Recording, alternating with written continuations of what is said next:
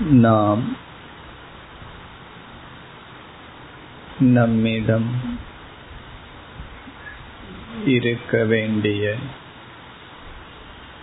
பண்புகளை அறிந்தோம்.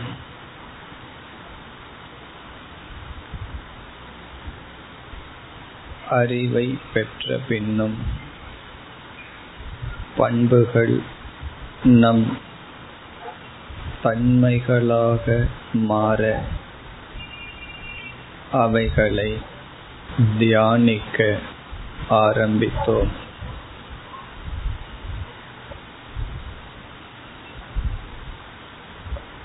அதில் அடுத்து நாம் எடுத்துக்கொள்ளும் வேல்யூ பண்பானது பொறுமை பொறுமையை கையாளுதல் அல்லது சகித்துக் கொள்ளுதல்.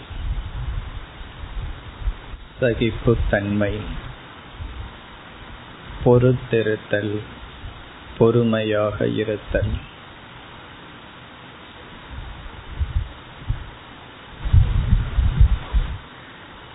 நம்முடைய மனதின் வளர்ச்சிக்கு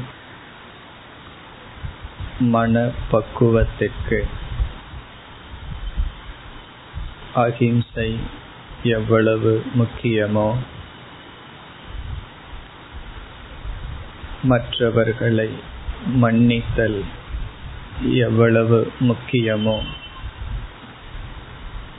அதேபோல் அடுத்து முக்கியமான பண்பு பொறுமையாக இருத்தல்.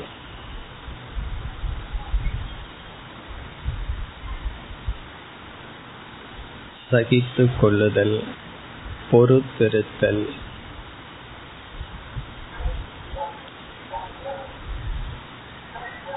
நம் வாழ்வில் பல அனர்த்தங்கள் சங்கடங்கள் துயரங்கள் பொறுமையின்மையினால் நேரிட்டுள்ளது. உறவுகளுக்குள் பல பிரிவுகள் வெறுப்பு வேற்றுமை துயரம் இழப்பு இவைகளுக்கு பல சூழ்நிலைகளில் பொறுமையின்மையே காரணமாக இருப்பதை உணரலாம். பொறுமை இருந்திருந்தால் பொறுத்து பழகி இருந்தால் இழப்பு பிரிவு வெறுப்பு துயரம் இவைகளை தவிர்த்திருக்கலாம். பொறுமையற்ற மனம் வளராத மனம் பலவீனமான மனம் பக்குவமடையாத மனம்.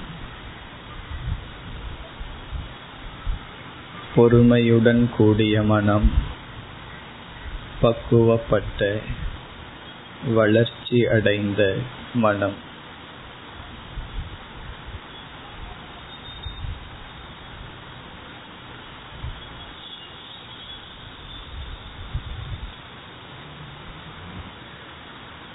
பொறுமையினால் உடல் சூழ்நிலை அனைத்து ஆரோக்கியத்தையும் நாம் அடைவோம்.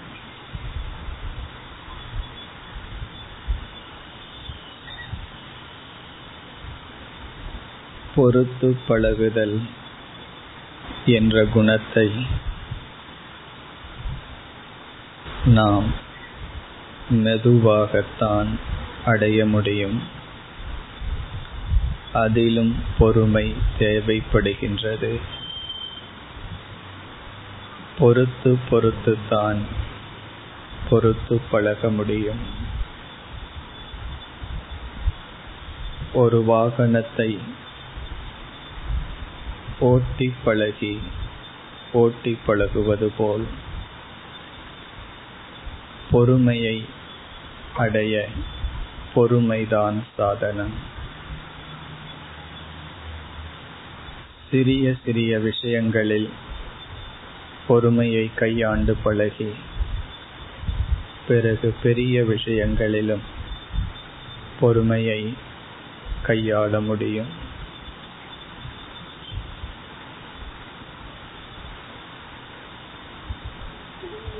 ஒவ்வொரு பண்பை பின்பற்ற ஆரம்பிக்கும் முன் சங்கல்பத்தை மேற்கொள்ள வேண்டும். இன்று நாம் ஒரு சங்கல்பத்தை எடுத்துக்கொள்வோம். அவரவர்கள் ஒரு மாதம் இரண்டு மாதம் மூன்று மாதம் என்று அவரவர்கள் கால நிர்ணயத்தை மனதிற்குள் கொண்டு வாருங்கள். இந்த காலத்திற்குள் சிறிதளவாவது நான் பொறுமையை வளர்ப்பேன் என்ற உறுதியை இப்பொழுது நாம் எடுத்துக்கொள்வோம்.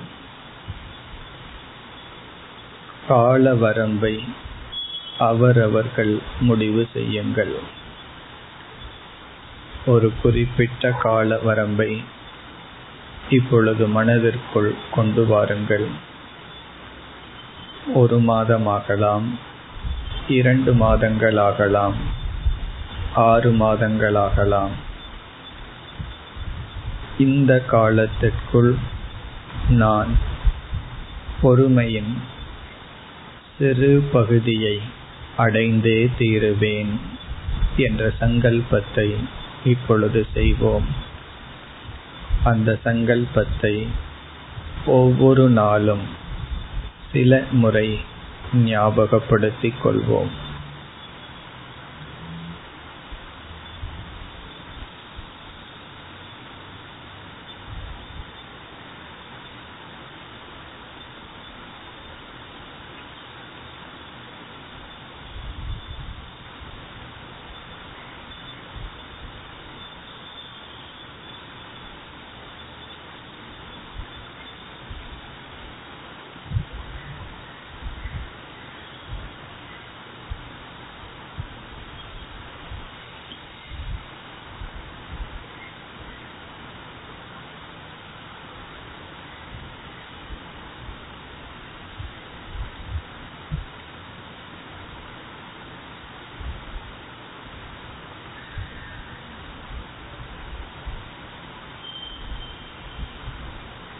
ॐ शान्ति शान्ति शान्तिः